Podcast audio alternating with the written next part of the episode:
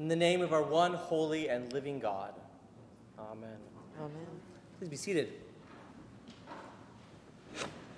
This past week, I returned from England, where I was helping lead our youth pilgrimage. We had a wonderful time. We visited London and Canterbury and York and other kind of small towns nearby some of those places. It was a wonderful pilgrimage. What is a pilgrimage? Scholars who study the word, study pilgrimage, say that the word pilgrimage is really hard to define. So they'll have all kinds of different definitions that kind of cover different bits, but kind of every definition leaves something out. Um, they sit, find this rather slippery term. Uh, but for today's purposes, let's define pilgrimage as a physical journey you take to a place with the goal, the intention of some kind of spiritual deepening, growth in faith, encounter with the divine, seeking God.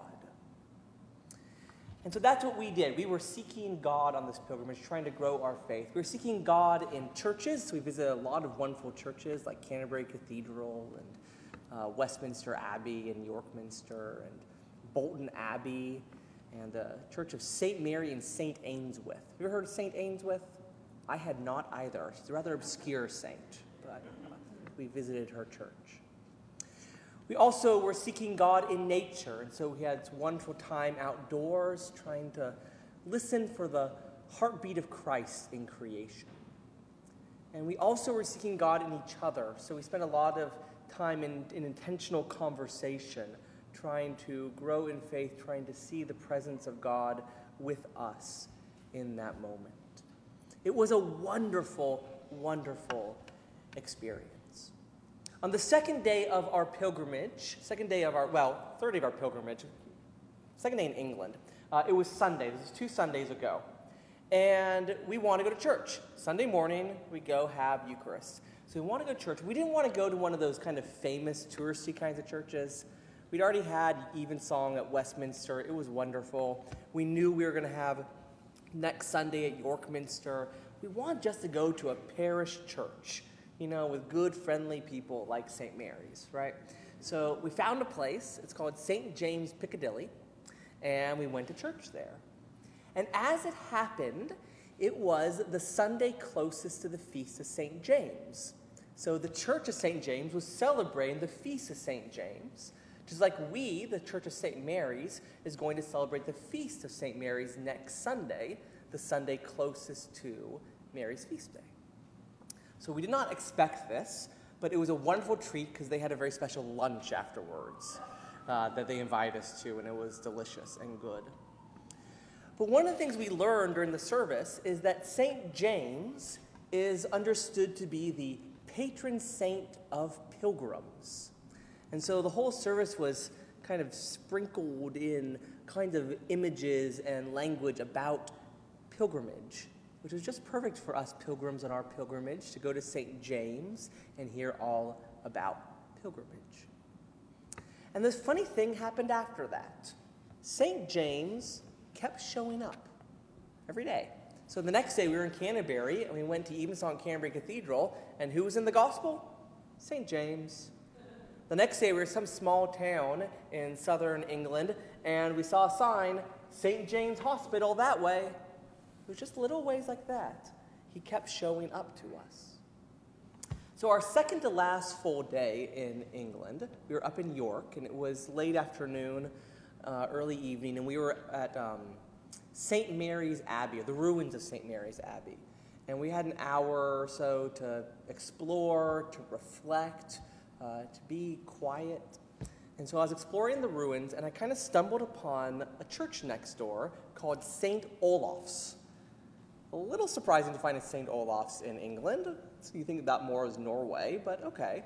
So I went to St. Olaf's, and the organist was practicing, and you know it was beautiful uh, music. And I slipped into the side chapel to pray.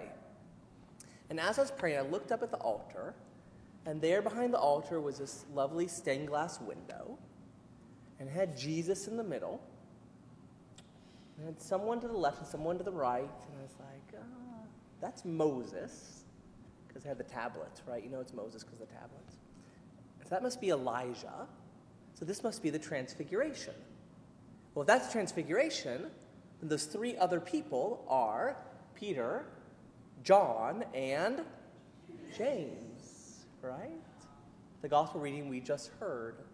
He'd shown up again. And as I was sitting there reflecting on this, I thought about James and pilgrimage and the transfiguration, and I had this realization that the story of the transfiguration is a story of pilgrimage. Jesus took Peter, John, and James on a pilgrimage. It was a physical journey with the spiritual meaning, the spiritual goal, in which they encountered the holy, they encountered God up there on the mountain that Jesus took them to.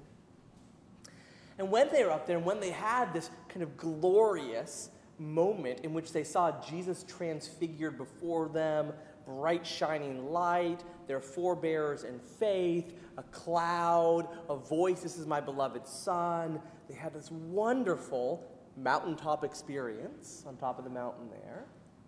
They had their moment in which they were seeking God and they found God up there on this pilgrimage. And they did, I think, is the most human thing possible. They wanted to stay there. They wanted to bask in the glory of that light shining on them. They wanted to dwell in this moment in which everything seemed so clear and made sense to them. They wanted to stay in the holiness of the presence of God. And so they ask, can we, can we build three dwelling places for the three of you so you can just stay here and we can stay here and we can just enjoy this? But Jesus, Jesus won't let them. Jesus will not let them bask in that moment. Because the point of those mountaintop experiences, the point of the pilgrimage, is not to go find a new place to dwell. It is to go and then come home. Because most of life is not lived in those mountaintop moments. Most of life is not lived in the glorious uh, pilgrimages in England, as much as I think it's wonderful. Life is lived in the valley. Life is lived here at home. We go on these pilgrimages not to find a new place but to have an experience, an encounter that then we bring back with us to nourish us while we are here. We go up the mountain so that we can find the light, so that we can shine that light in the valley as we keep walking forward in life, in faith. We go so that we can be nourished, so that when we're here, we can have the sustenance that we need. On pilgrimage, we try to attune our senses to recognize very intentionally, to try and recognize God's presence in that moment so that when we come back, hopefully our senses are a bit more attuned to recognize the ways that God is just as present here in our day to day life. We don't go into those moments so that we can stay there. We go to find something so we can come back and do the work that God has called us to do in this life.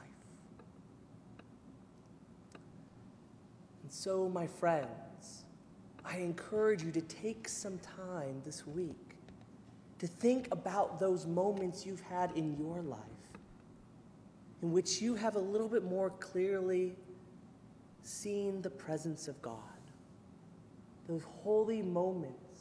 Perhaps they were when you were on a pilgrimage yourself. Perhaps they were on a trip that wasn't intended to be a pilgrimage, but maybe we could argue became one. Perhaps it was when you were just here at home. Maybe you didn't go anywhere, and yet you still found God.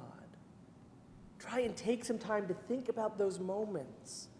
Not longing to go back there, not hoping and wishing you could always bask in such a moment, but to try and bring forward what it is that is trying to bring forward for you.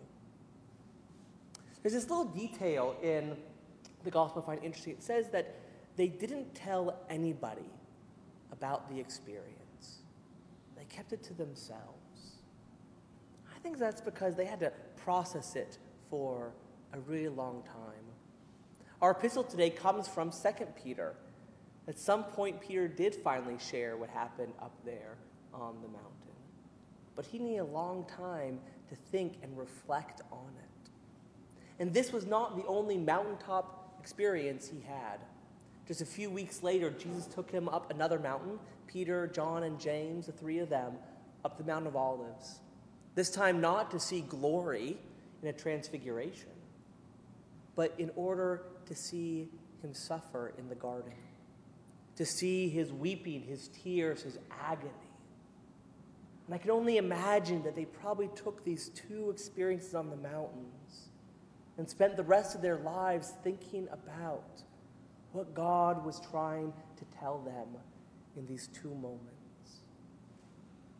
I encourage you to think about all of those mountaintop or pilgrimage, holy, profound experiences you've had in your life.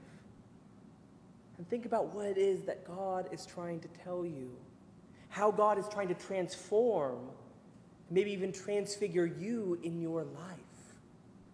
How it is that God is providing a light to shine on the path, no matter how dark or rocky it might be.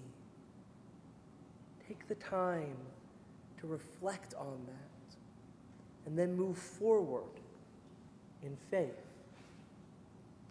Amen.